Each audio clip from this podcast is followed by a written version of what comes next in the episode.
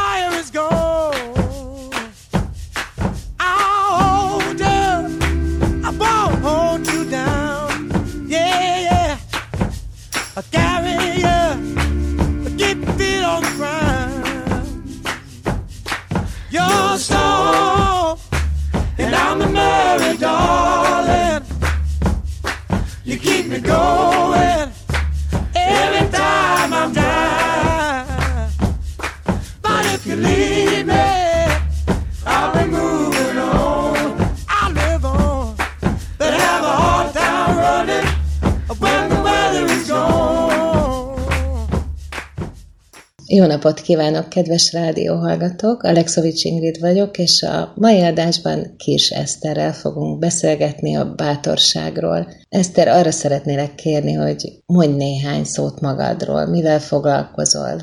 Na hát üdvözlöm én is a hallgatókat, és köszönöm szépen a lehetőséget. Ingrid, veled mindig nagy élmény beszélgetni, de most ráadásul más is fültanulja lehet, úgyhogy öröm. Én már majdnem 20 éve tanítok nemzetközi jogot Magyarországon, különböző egyetemeken. Nagyon sok ideig a Miskolci Egyetemen tanítottam, több mint 15 évig az ottani jogi karon, és, és már évek óta a Corvinus Egyetemen vagyok oktató, és ezen kívül pedig, hát én itt a nemzetközi joggal foglalkozva azért mindig törekedtem arra, hogy valami gyakorlati munkát is végezzek, tehát sosem voltam egy ilyen tisztán elméleti ember, és ezért hát a munkám elején első felében a nemzetközi büntetőjoggal foglalkoztam, tehát posztkonfliktusos társadalmakkal, hogy ott az igazságszolgáltatási törekvéseknek hogy néz ki az intézményrendszere, miként lehet és kell felelősségre vonni, most egyszerűen fogalmazva a háborús bűnösöket, és, és milyen történelmi tényekkel kapcsolatos nyilvános dialógusra van szükség ahhoz, hogy egy társadalom tovább lépjen, és a, mondjuk a demokratikus átalakulás útjára térjem. És ezen a területen én dolgoztam külföldön is, egyrészt dolgoztam egy kicsit egy amerikai civil szervezetnek, ami egy ilyen posztkonfliktusos társadalmakkal foglalkozik, és aztán öt éven keresztül dolgoztam én Hágában a, az ENSZ által felállított ex-jugoszláv törvényszéken, hát itt a 90-es évekbeli volt jugoszláv területeken zajló konfliktusban elkövetett bűncselekményeket vizsgálja, ez vizsgálta ez a törvényszék, és én a védelem képviseletében dolgoztam egyébként a egy horvát háborús bűnös képviseletén a csoport egyik tagjaként, és, de mindeközben mindig tanítottam itthon Magyarországon, mert nekem az fontos volt, hogy azt fenntartsam a tanítást, mint olyat.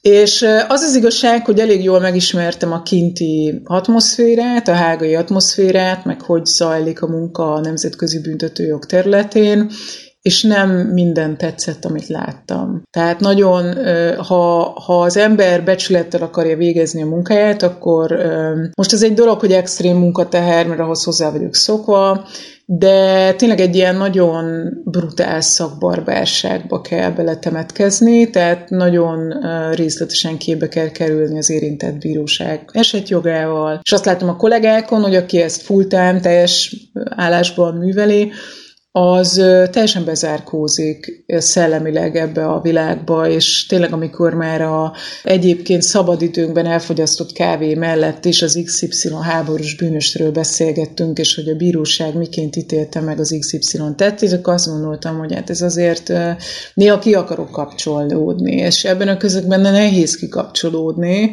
és azt is láttam, hogy nagyon sok személyes áldozatot követel. Most az, hogy nekem az az öt évem nagyon nehéz volt, de úgy, hogy tehát hogy szó szerint zöld voltam uh-huh.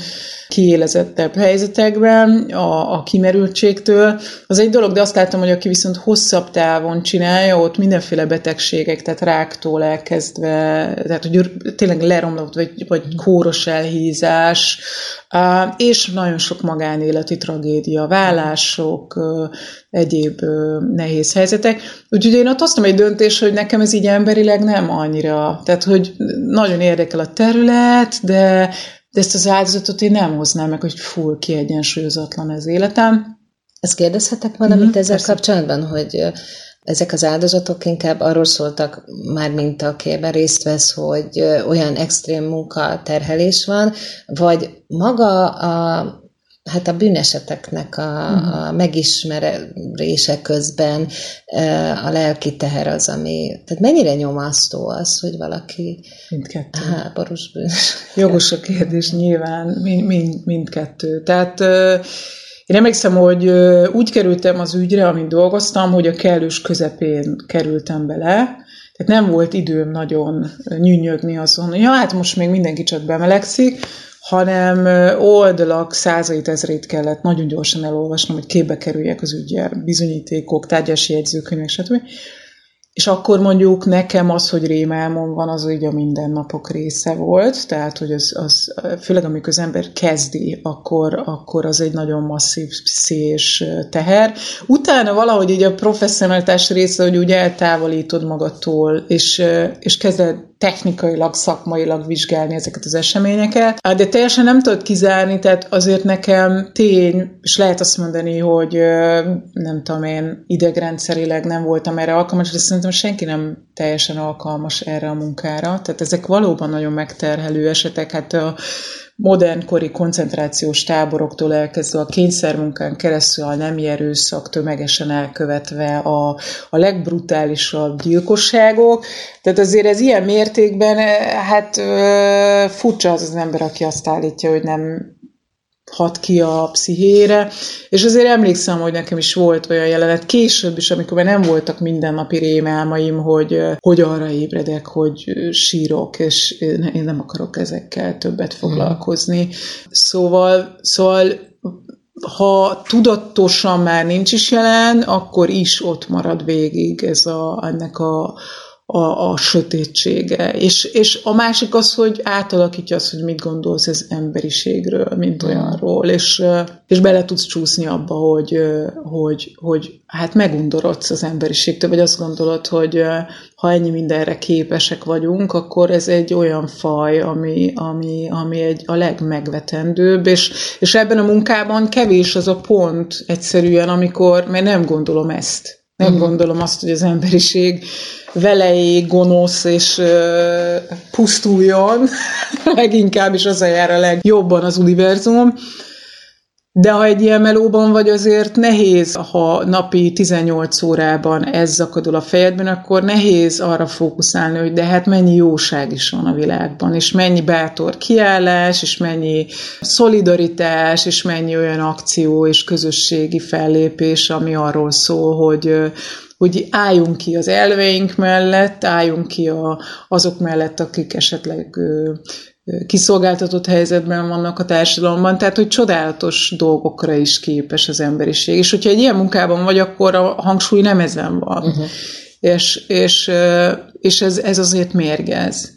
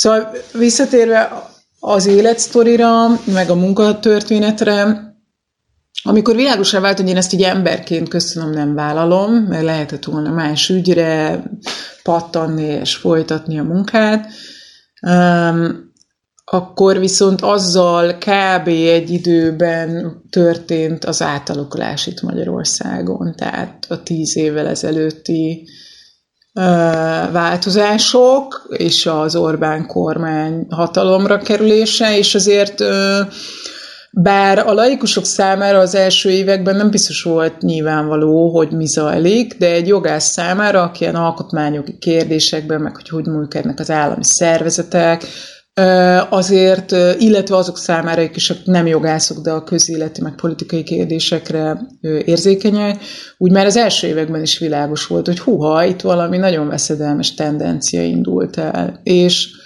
és akkor én azt éreztem, hogy hoppá, kicsiny hazámban van tennivaló. A nemzetközi jognak egy másik területén, ami nem a nemzetközi büntetőjog, hanem az emberi jogok területe. És, és akkor én, én akkor még így önkéntesként, meg teljesen pro bono elkezdtem így baráti alapon segítkezni az általam ismert kollégáknak, akik hát a Magyar Helsinki Bizottságnak dolgoztak, mert hogy egész egyszerűen velük voltam egy-kettő emberrel baráti, kollegiális viszonyban, egyetemi körökből eredő kollegiális viszonyban, és akkor és akkor így vállaltam mindenféle apró ö, megbízásokat, ö, hogy ö, akkor még úgy semmilyen különösebb célral, csak azzal, hogy segítsen valamilyen szervezet működését, amelyik ezzel a rendszerrel szembe helyezkedik. És akkor, amikor lement a te, kint írt a feleviteli szak is a perünkben, akkor, akkor nekem megnyílt a kérdés, hogy oké, okay, akkor az egyetem mellé mi legyen a következő gyakorlati jellegű meló. Mert hogy az világos volt, hogy csak az egyetem nekem nem. És akkor ott felismerült bennem, hogy hát, hogy lehet, hogy egy kis elméleti, még több elméleti kutatómunka, és akkor pont a Jogtudományi Intézet az akadémián megújult, és egy ilyen pozitív tendenciák mutatkoztak, úgyhogy az is fel felmerült lehetőségként, de aztán rájöttem, hogy igazából nekem az nem való, hogy, és még több elmélkedés, még több olvasás, azt nagyon imádok olvasni, de hogy azt töltsi ki a munkaidő nagy részét, az, azt nem igénylem, hogy csak az. És, és akkor egy kollégám megkeresett, hogy hát igazából ők keresnek egy embert a Magyar Helsinki Bizottsághoz a rendészeti programba, ez volt ezelőtt 7 évvel, 2013-ban, és, és akkor azt gondoltam, hogy ez egy jel, hogy, hogy nekem itt van dolgom, mm. és hogy ha a nemzetközi jogász fejével gondolkodom, és mondjuk az emberi jogok területére fókuszálok, akkor hamar eljutok arra a következtetésre, azzal a fejemmel, hogy hát a, úgymond a terep az házhoz jött nem kell ö, Afrikába utazni, hogy emberi jogokat védjek, vagy valamilyen elnyomó ázsiai országba, hanem le, elég itthon maradni, és van épp elég teendő. A rendészeti programról mond, mondasz uh-huh. valamit? Uh-huh. Persze, szívesen. Hogy ez mit jelent? Igen, igen. Ö, igazából most már, hogyha egészen pontos akarok lenni, akkor ráadásul büntető igazságszolgáltatás programnak nevezzük ezt a programot. Ugye a Magyar Helsinki Bizottságnak különböző fő csapás irányai vannak, így tematikai értelemben. Ugye ez egy, ez egy régi szervezet egyébként, tehát 89-ben jött létre. Többek között a Kőszeg Ferenc hozta létre, ugye ő volt az alapító elnök, aki a kommunizmus alatt egy nagyon bátor, ellenálló volt, szamizdatos és, és egy, egy nagyon aktív ember a közéletben és a, a, az ellenzéki mozgalmiságban. Ugye ilyen ikonikus fotókat lehet róla találni, ahogy a, annak idején ugye a titkosszolgálat emberei üldözik az utcán és szaladnak utána, hát ezt megmosolyogva nézi ő maga is most már, és hát jó ideje, és, és mi is, de valószínű így őt ismerve, hogy még annak idején is, annak ellenére, hogy ő börtönben is ült a kommunizmus alatt a politikai nézetei miatt, annak ellenére valószínű még akkor is mosolyogva nézte, tehát egy hm. őrületes humorérzékős és optimista szellemiségű ember.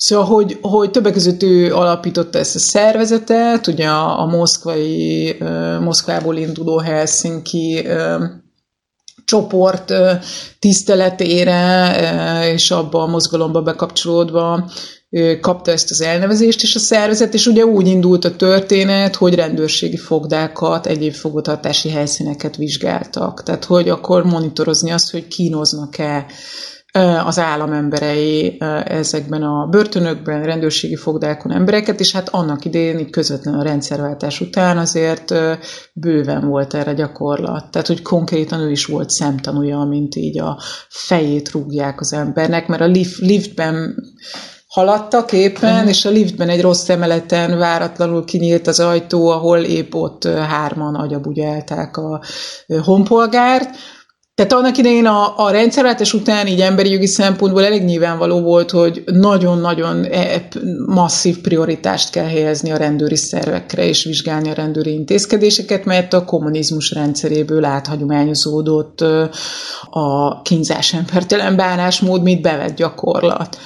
Um, úgyhogy így indult a szervezet, és akkor igazából ez a rendészeti program, meg büntetőigazságszolgáltatás program, ez, ez ez onnan datálódik, tehát hogy ez gyakorlatilag ennek a ö, ilyen eredet történetnek a folytatása, de ugye van más tematikai fókusz és prioritás a szervezeten belül, ugye a menedékkérők, ö, menekültek segítése, ami, ami miatt egyébként a szervezet elsődlegesen a médiában, a hazai médiában is megjelenik, a jelenlegi rendszer menekült ellenessége és migráció ellenes retorikája és intézkedései miatt, ebben a kollégáim, én ezzel a programmal, tehát hogy nincsen dolgom, nem, nem ennek a programnak vagyok a munkatársa, de fantasztikus munkát ö, ö, teljesítenek, mind az ügyvédjeink, mind a, mind a program egyéb ö, jogi és nem jogi munkatársai, akik ö, évek óta monitorozták ö, az érintett helyszíneket, tehát régen ugye menekült ugye befogadó állomásokat, például idegenrendészeti őrizeteket, aztán egy ideje már nincsen hozzáférésünk a fogvatartási helyekhez, erről szívesen mesélek majd, hogyha, hogyha érdekes. De emellett ugye jogi képviseletet nyújtanak a menedékkérőknek itthon a menekültügyi eljárásban, vagy ha egyéb formában találkoznak a hatóság uh-huh. emberével, teszem azt a rendőrséggel egy kiutasítás végrehajtása uh-huh. során, de a szervezetre általában jellemző tematikától függetlenül, vagy így emberi jogi problémától függetlenül, hogy amilyen területen mi működünk, ott jogi képviseletést is nyújtunk emberi uh-huh. jogsértések áldozatainak, fantasztikus ügyvédek, ügyvéd kollégák dolgoznak ezeken az ügyeken, illetve jogsegélyes kollega nők és kollégák. A, és a, a további csapásirány, így tematikai értelemben ez ugye a jogállamiság, ami egyre nagyobb jelentőséggel bír, és másrészt pedig az egyelő bánásmód, mm. és ezen belül a gyűlöletbűncselekmények témaköre egy külön témakör, amiben én is sok éven keresztül mm. részt vettem munkatársként. Úgyhogy én személy szerint a kezdetektől, ugye 2017-ig tudtunk monitorozni fogvatartási helyeket, és akkor én a börtön megfigyelő programban nagyon sokat vettem részt, tehát mentünk börtönöket látogatni, mm. feltárni, hogy ott milyen körülmények között fog, tartják fogva az elítélteket, illetve akik letartóztatásban vannak, meg megvizsgáltuk azt, hogy hogyan bánnak uh-huh. velük. Verbálisan, fizikai értelemben, stb.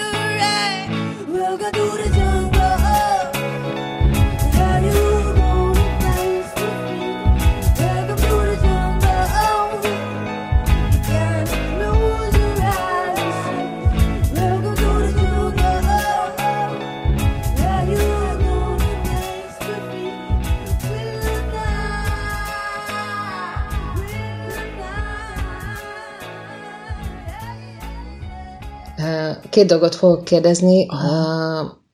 Az egyik az, hogy hogyan találnak meg benneteket a, az ügyfelek, uh-huh. vagy azok, akiket jogsérelem ér. Uh-huh. Tehát most nagyon praktikusan kérdezem, mondjuk egy, egy menekült státuszt kérvényező, hogyan jut el hozzátok? Uh-huh.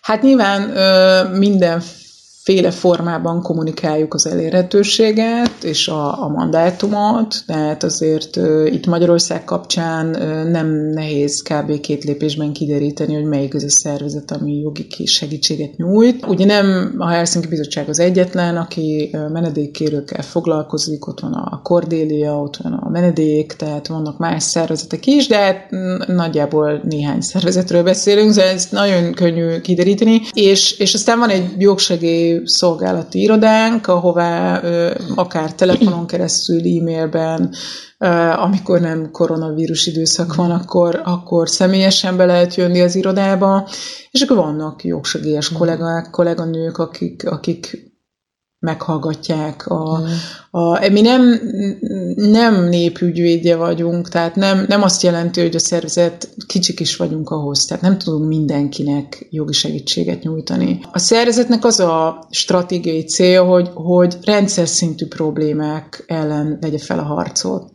És a jogi képviseletadás az ennek a stratégiai célnak a részét képezi. Tehát, uh-huh. hogy hogy olyan ügyeket vigyünk el, amik nagyon nehéz ügyek, nagyon súlyos jogsértésről van szó, és ami azt a lehetőséget a kétben tartja, hogy, hogy ezzel a peres eljárással, amiben képviselünk egy ügyfelet, el tudunk érni szisztematikus változásokat, uh-huh. akár így a normatív környezetben, akár az állami gyakorlatban.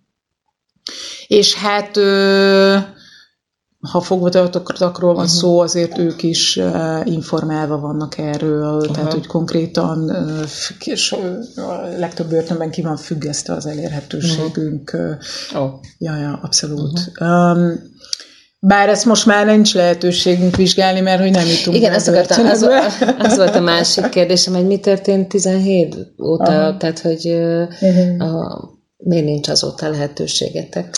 Hát azt, azt nyilván ö, tudod, hogy, hogy ö, 2014-től egy ilyen ö, kialakult egy ilyen kormányzati gyakorlat, hogy a civil szervezeteket, amelyek hát kritikus módon fogalmazzák meg az álláspontjukat az emberi jogok védelme érdekében, hogy azokat így üldözni kell mert hogy ők így uh-huh.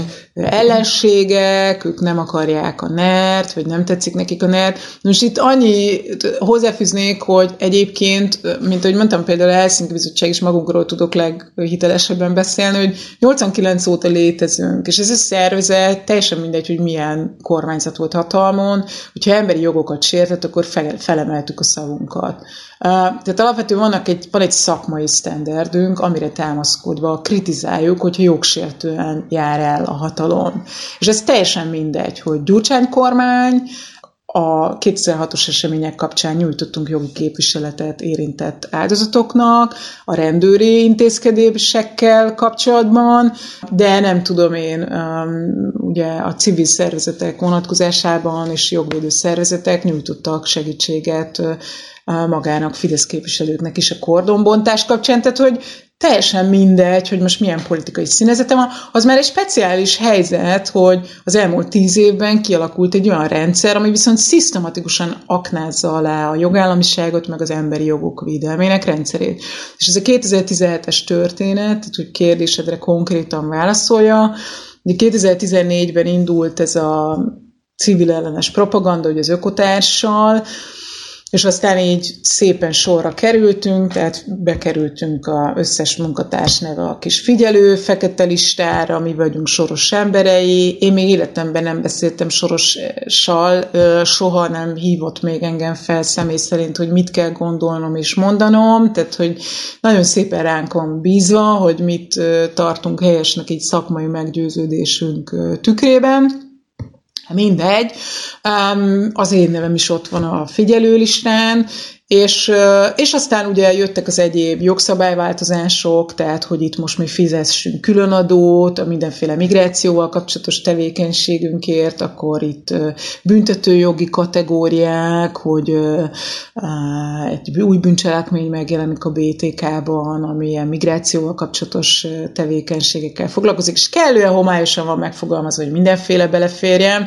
De ugye a kormányzati képviselők nyilatkozataiból meg az derült hogy ez célzottan a civil szervezet munkatársaira találták ki ezt a büntetőjogi kategóriát, és akkor még ráadásul regisztráljunk, mint külföldről támogatott szervezet, és akkor ezt minden publikációnkra rakjuk ki, meg így mindenhol tüntessük fel, mint valami stigmát. Hát a francokat, tehát hogy nyilván ezzel uh-huh. szemben mi jogi eljárásokat indítottunk, és egyébként sikerrel is jártunk el a luxemburgi bíróság erre vonatkozóan egy pozitív döntést hozott tavaly, és ugye most ott járunk, hogy a kormány meg itt trükközik, hogy nekik van egy tervezetük, ami összeegyeztethető a bírósági döntéssel, de nem nagyon láttuk még ezt a uh-huh. jogszabálytervezettel. Visszavonni nem akarják a civil ellenes törvényt, uh-huh. és akkor ennek a részét képezte ennek a propagandának, meg ennek uh-huh. az akció sorozatnak, hogy 2017-ben ö, megszüntették egyoldalúan azokat a megállapodásokat, amiket a központi hatóságokkal, mint mondjuk a büntetés végrehajtás országos parancsnokságával kötöttünk sok-sok évvel ezelőtt, még a Fidesz kormányzat előtt, arról, hogy mi monitorozhatjuk emberi jogi szempontból a börtönöket, és akkor így szűnt meg a hozzáférésünk, de a rendőrfőkapitányság is megszüntette, tehát jó pár központi hatóság, így innentől kezdve a sok éves, tényleg 90-es évektől fenntartott, és egyébként a szakmai intézményeknek teljesen hogy mondjam, olyan értelemben hasznosnak tűnő gyakorlat, hogy nagyon sok esetben segítettünk a központi hatóságoknak feltárni az egyes intézményekben számukra sem tetsző, jogsértő magatartásokat. Ez megszűnt, ez a kooperáció, uh-huh. mert a kormány úgy döntött, hogy uh-huh. ez így nem, mert civilek mit keresnek a börtönökben. Figyelj, Kicsit a bátorságról van szó, de te nem félsz? Tehát amikor kikerült a neved a figyelő listára, mm. akkor például az milyen érzés volt? Hát most lehet, hogy megbotránkoztató legyek, de én, én valami bődületesen nagyot röhögtem. Tehát, hogy lehet, hogy van valami baj az agyammal, de hogy nem, nem, nem féltem. Nézd, Nyilvánvaló volt egyébként, hogy ez egy ilyen összetákolt lista, tehát hogy semmiféle oknyomozó újságírás nem zajlott, hanem egész egyszerűen fogták a honlapunkat, és akkor az összes munkatárs nevét, ideértve az irodavezetőt, meg az adminisztratív munkatársat, meg a pénzügyi kolléganőt, hogy mi, mindenki felkerült erre a dicsőséglistára, én, én mindig azt mondtam, és több más barátommal együtt, hogy ez egy ilyen szaknévsor, és akkor úgy is osztottam meg annó a közösségi médiában is, hogy tök büszke vagyok, hogy egy ilyen szaknévsorban szerepel a nevem. Ö, utána volt egyébként ilyen személyesebb dolog is, hogy mit volt olyan, hogy mentünk Debrecenbe egy konferenciára, ahol Helsinkisként hívtak meg, és a a romákat célzó sorozatgyilkosságra emlékező konferencia volt ez az esemény, és különböző szakembereket hívtak össze, meg akadémiai embereket, hogy beszélgessünk arról, hogy a hatóságok milyen mulasztásokat követtek el a 2008-2009-es roma sorozatgyilkosságok során. És akkor én elég sokat foglalkoztam a gyűlöletbűncselekményekkel, hatóságokkal is kapcsolatban, és, és ilyen minőségemben mentem. És akkor ott demonstrált, ilyen mini demonstrált, nagyon, tehát ilyen megmosolyogtató volt, másrészt meg így személyesebb, mert kevesen mentünk oda előadóként, hogy ugye a helyi Fidelitas demonstrált, hogy mi oda nem menjünk uh-huh. előadni, mert hogy ilyen soros ügynök, meg olyan liberális banda, uh-huh. meg mindenféle címkéket kaptunk, és, és hogy mondjuk akkor egy cigány sorozatgyilkossággal kapcsolatos, és ez akkor inkább a liberálisok nem. Tehát, hogy... Necces, necces, mert ezt, ezzel azt mondja, hogy akkor ne beszéljünk a sorozatgyilkosságokról, uh-huh. és akkor ne legyen nyílt szembenézés uh-huh. azokkal a mulasztásokkal, amik ennek kapcsán, és ne legyen nyílt kiállás amellett az üzenet mellett, hogy ez a fajta magatartás elfogadhatatlan Magyarországon. Elfogadhatatlan. Szóval ott, ott nagyon necces volt, és egyébként ö, sejthető volt, mert ugye utaztam Debrecenbe, mert ráadásul az egyetemen felmerült egy ilyen teendő, ami pont arra a napra esett, és akkor ott megfogalmazódott, hogy hú, így Pesten kell maradnom, és nem tudok elmenni. Na hát így jeleztem, hogy de én nekem mennem kell, mert miután a Fidelis ott demonstrált, az nem lehet, hogy visszalépjek, mert akkor nyilván úgy fogják kommunikálni, uh-huh. hogy hoppá, így összetolta magát a kislány. Uh-huh.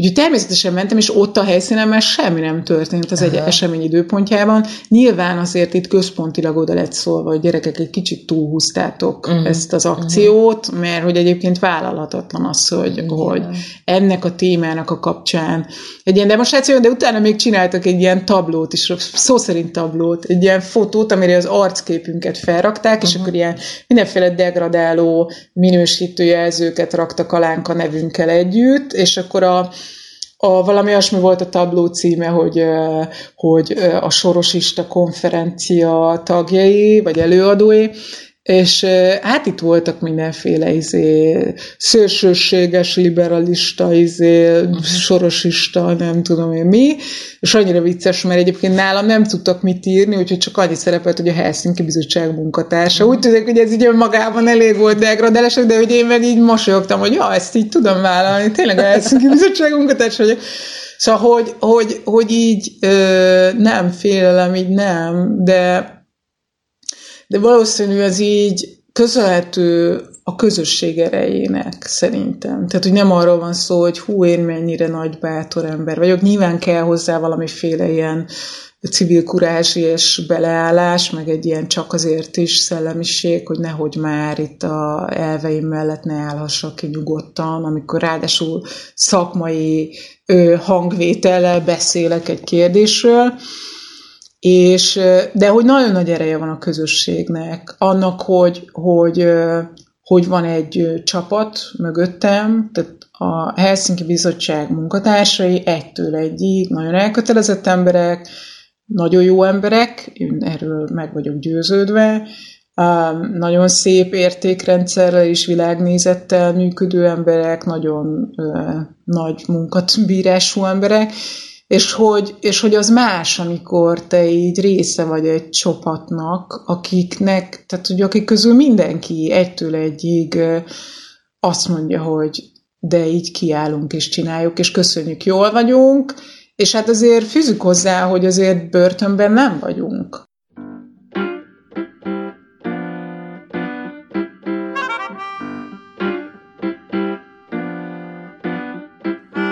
It's always more fun to share with everyone.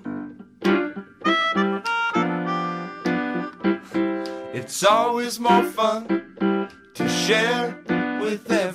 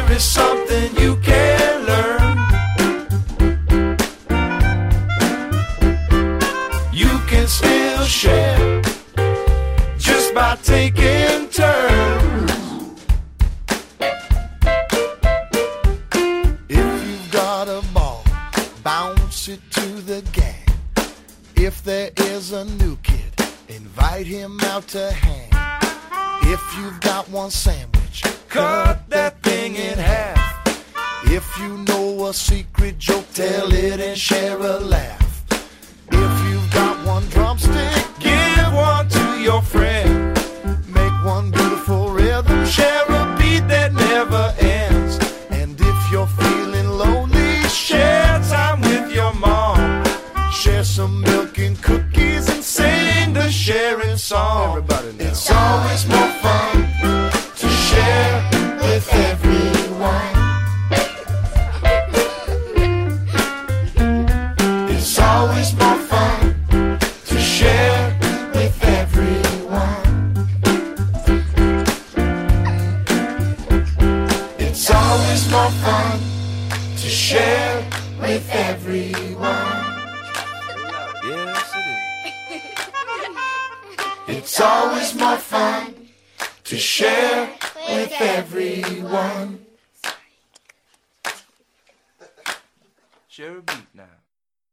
Ez a félelem, ez egy nagyon izgalmas kérdés a mai helyzetben. Mindenki számára, nem csak civil szervezetek munkatársai számára, hogy mitől is félsz.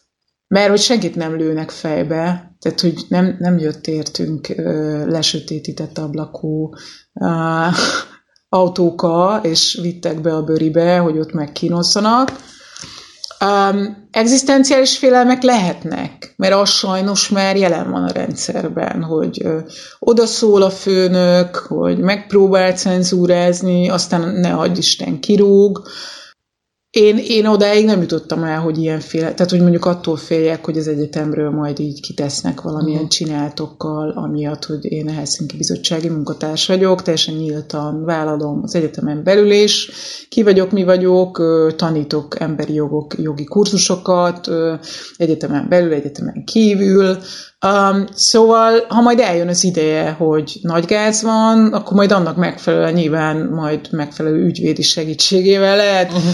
pereskedni, aztán meg legvégső esetben elhagyni az országot, mert nem szeretném elhagyni az Mhm. országot, mert szeretek itt élni. Tehát amikor mondtad annól, hogy de szerencsés fordulat, hogy a terephely, hát nagyon szerencsés, mert hogy én itthon szeretnék élni, Mhm. és itthon szeretnék látni egy, egy szebb országot, uh-huh. ahol mindenki a közösség részének érzi magát, legyen az cigány, homoszexuális, nő, aki karriert épít, és még sorolhatnám, akikre nézve, hogy a jelenlegi kormány nem egy ilyen befogadó retorikát tart fenn.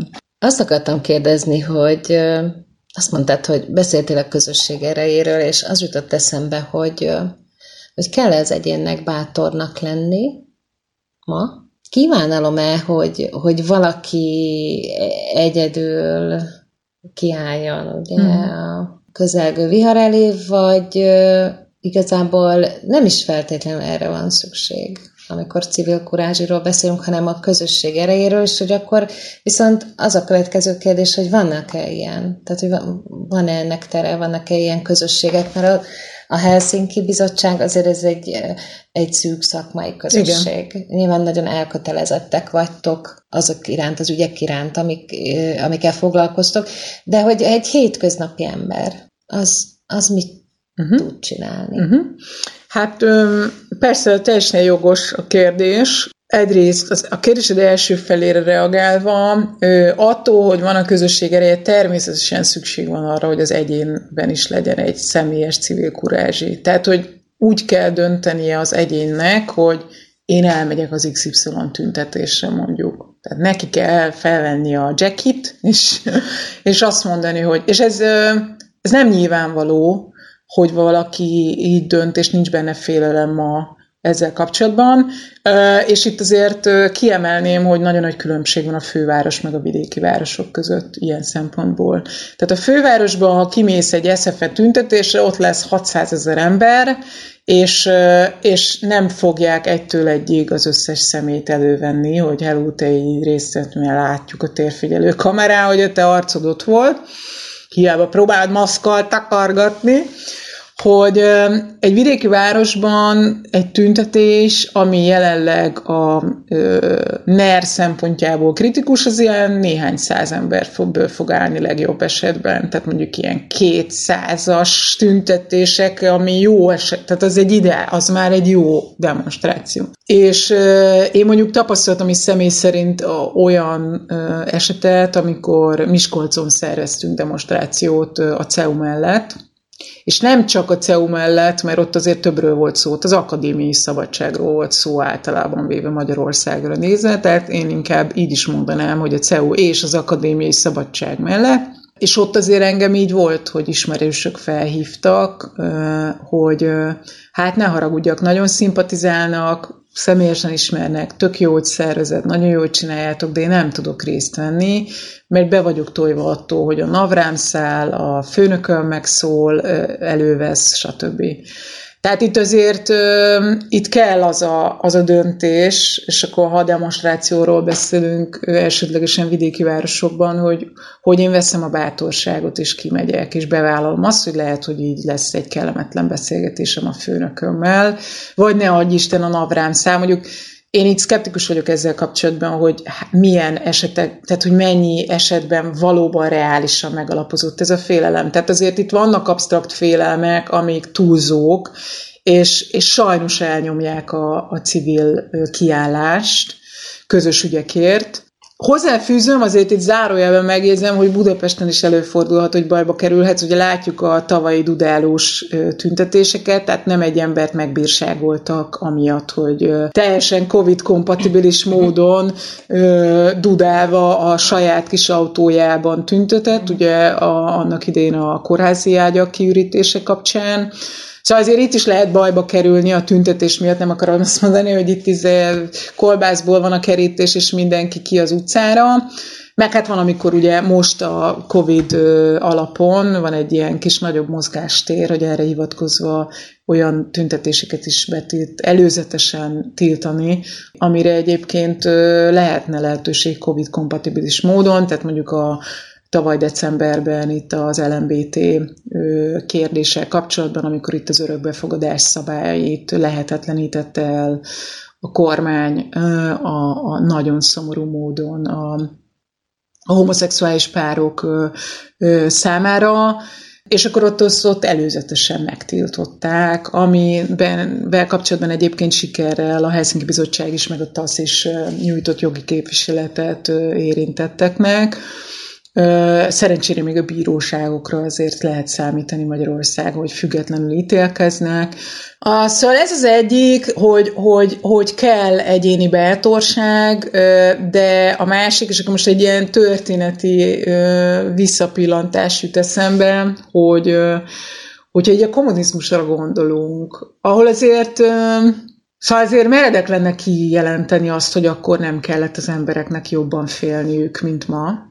Eszembe jut egy, egy, egy sztori Lengyelországból, most ne csak Magyarországban gondolkodjunk, hogy itt ugye a szolidaritás létrejöttével, lehet a hatalom azért eléggé bekeményített, és akkor itt tolt a, a propagandát, a, a, az ellenállási mozgalma kiüresítése és ellehetetlenítése érdekében, és ott például van egy tök tök szép sztori, ilyen ellenállási sztori, és ennyiben egyébként behoznám a képet, be a humort, meg a, a kreativitást, hogy közösségek, és teljesen átlag civilek, nem civil szervezetek munkatársai, hanem totálisan átlag emberek milyen fantasztikus ötleteket tudnak kreálni egy ilyen rendszerben, hogy a ellenvéleményüket kifejezzék, hogy eszembe jut, amikor egy lengyel településen a, úgy úgy fejezték ki a, az ellenérzéseiket a hírekkel kapcsolatban, tehát hogy ez egy ilyen, nyilván egy ilyen agymosós híradó ment a tévében, fix időpontban az adott esti fél órában, és akkor ott azt csinálták az emberek, tényleg egy konkrét kisebb településnek a lakói, hogy demonstratíve kimentek sétálni az utcára abban az időpontban, amikor a híradó ment, uh-huh. sőt, voltak, akik kikapcsolva a tévét, kirakták az ablakba a tévéjüket, fantasztik, nagyon szép, gondolj bele, és volt olyan is, aki megsétáltatta a tévét. Tehát a babakocsiba berakták a tévét, és kivitték az utcára, úgy sétálgattak, beszélgettek, hogy így demonstrálják, hogy ők nem, van, nem hallandóak az agymosó propagandát hallgatni a híradóban. És, és egyébként nem vitték el őket. Tehát, hogy így a hatalom nem tudott mit kezdeni azzal, hogyha nagy számban mennek, mert azt nem teheted meg, hogy x száz embert bebörtönzöl, uh-huh. vagy x száz embert indokolatlanul kirúgsz a munkahelyéről. Tehát, hogy ha nincs is intézményesített környezet, mint egy civil szervezet, hogyha egy helyi közösség összefog, legyen az országos közösség, vagy helyi települési közösség, akkor annak van ereje nem csak abból a szempontból, hogy jobban érezzük magunkat, hogy nem egyedül átsorgunk a téren, vagy ketten, hanem, hanem egy közösség tagjai vagyunk, és ez egy nagyon felemelő érzés teljesen laikus ember számára, hogy, hogy mertünk kiállni, és közösen álltunk ki a közös értékeink védelme érdekében, hanem olyan szempontból is van ereje, hogy védelmi ereje van a hatalommal szemben. Tehát az, az nagyon nehéz manapság biztos nagyon nehéz azt ö, ö, elkerülni a hatalomnak, hogyha egy tömeges ö, számban ö, jár el azokkal a személyekkel szemben, akik közösen kimentek az utcára, hogy az ne derüljön ki, és ne legyen full bukóblama, uh-huh. akár egy a nemzetközi közösségben, mondjuk az Európai Unió tagjaként, bár mondjuk nagyon nehéz ott már ilyen nem rajta lenni a szégyenfalon, vagy, vagy, vagy további fekete pontokat szerezni, hogy tényleg egészen végletekig ment a, a kormány ilyen szempontból, de hogy a választópolgárok előtt is nagyon nehéz azt megmagyarázni, és meggyőződésem, hogy nem csak a liberális felfogású és mondjuk egyértelműen ellenzéki polgárok előtt, hanem, hanem akár a bizonytalan szavazók előtt is, hogy, hogy akkor miért uh-huh. jártunk el annyi emberrel szemben, akik csak kimentek az utcára kifejezni a véleményeket. Ebben egyébként ügyes stratégia a kormány, tehát nem is, nem is jár el uh-huh. így szisztematikus módon, és így egyébként kirakhatja a kirakatba, hogy hát itt jogállamiság van, meg emberi jogok, vagy mindenki szabadon demonstrálhat, uh-huh. meg mindenki szabadon fejezheti a véleményét. Ja, leuraltuk a közmédiát, meg minden vidéki lapot, és rádiót, és tévét, és a többi, de itt mindenki elmondhatja, ki amit akarja, csak lehet, hogy 20 emberhez jut el az az információ. Tehát nagyon, ugye van ez a, a közbeszédben felbukkanó kifejezés, korábban régen felbukkant kifejezés, ami jól, szerintem jól fedi ezt, hogy nagyon ügyesen meghekkelték a, a jogvédelem meg a demokrácia intézményeit, eh, ahhoz, hogy úgy lásson, szúdjon papíron, mint ha mhm. minden rendben van. Érdemben meg nagyon távol vagyunk a, uh-huh. az optimális helyzettől. Tehát akkor igazából arról van szó, hogy kell civil kurázsi, de de ha van mögötte közösség, akkor azért könnyebb bátornak is lenni egy kicsit.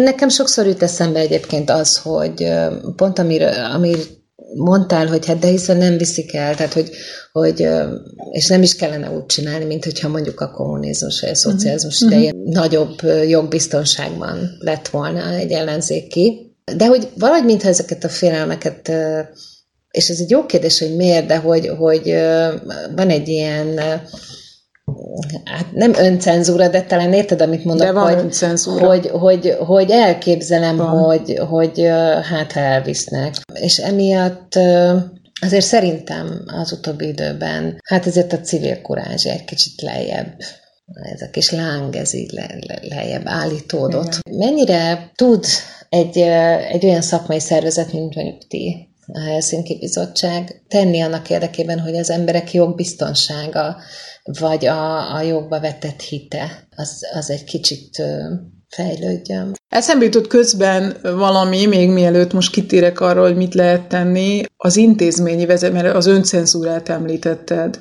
Ugye ez egy nagyon szomorú jelenség, és valóban hát a nyilvánvalót tudom alátámasztani, hogy az elmúlt években nyilván végignézve, hogy mi történt a különböző intézmények központosításával, hogy mi történt itt az oktatási intézmények átalakításával, hogy kialakult egy olyan kultúra az intézmények vezetői részéről nagyon sok helyen, mert most is látjuk az egyetem átalakulásokat, hát egy csomó helyen azért azt látjuk, hogy nincsen egy ilyen elsőprő összefogás és ellenállás az átalakítással szemben, hogy de ez csak egy példa, mert számos más mindennapi lépés van, ahol egy intézmény vezetésének azt kellene mondani, hogy nem. Tehát ezt mi autonóm intézmények vagyunk, majd mi eldöntjük, hogy mit szeretnénk.